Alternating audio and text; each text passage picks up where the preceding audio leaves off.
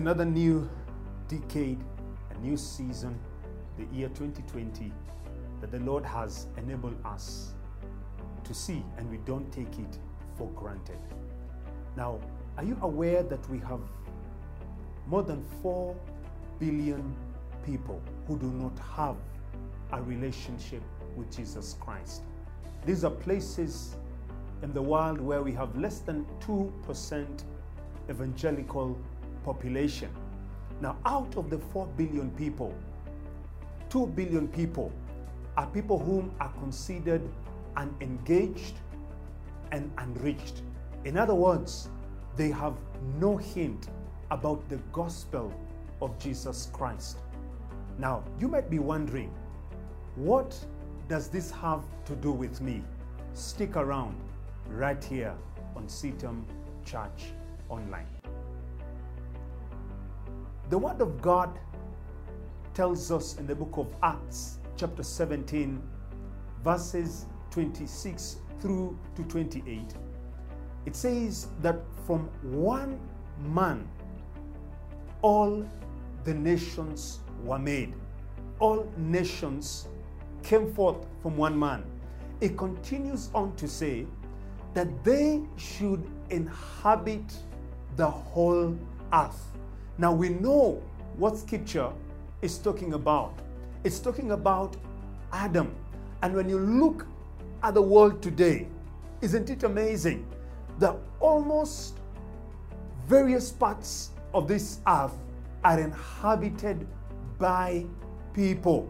Now it goes on to say in that scripture, verse 26, and he marked out the appointed times in history and the boundaries of their lands. Let me repeat that. He marked out the appointed times in history and the boundaries of their land.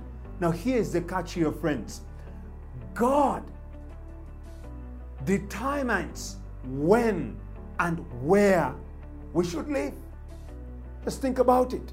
God has already determined when and where we shall live.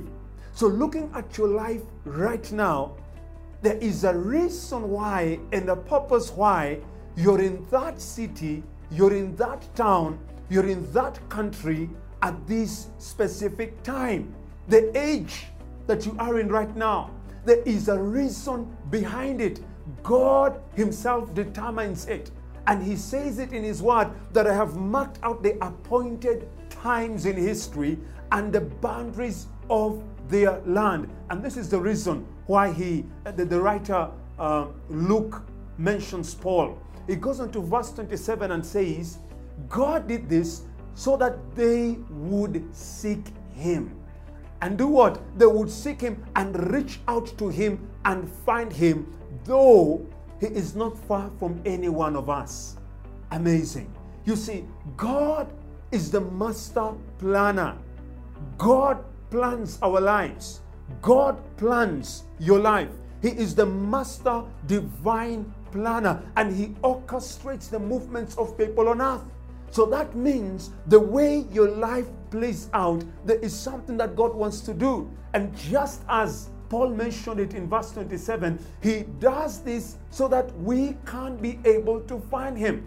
And I believe that in the context and the place where you're in right now, God has a plan for it. Number one, so that you can be able to find Him. And not just finding Him, this is my conviction, that you can be able to help the people in that context, in that vicinity, find Him. And that's why it brings me to this point that your position is your purpose. Your position is your purpose. I believe that God has given us extensive social networks. When you talk about friends, when you talk about families, when you talk about acquaintances, when you talk about workmates and, and schoolmates, we are surrounded with, with people in our own lives. And guess what? Those are relational bridges that God has set in His plan that we can be able to have the gospel travel. I believe that as we sit and looking at that mark of 4 billion people, behold, we have a global opportunity. Behold, we have such an enormous opportunity to share about the love of Jesus Christ.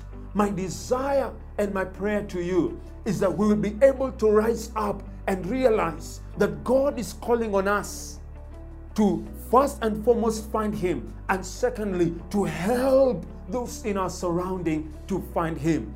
And I love what it says in verse 28 In Him we live, we move, and have our being. The ultimate reason that we exist is for one and one alone God. Make it your point that in this new year, in this new season, in this new decade that the Lord has bestowed upon you, make it upon yourself to serve God, to make disciples, to draw others to the gospel and to the kingdom of God. And by so doing, we will be able to live purposeful lives in the very areas we are positioned to the glory of God. The Lord bless you and see you next time.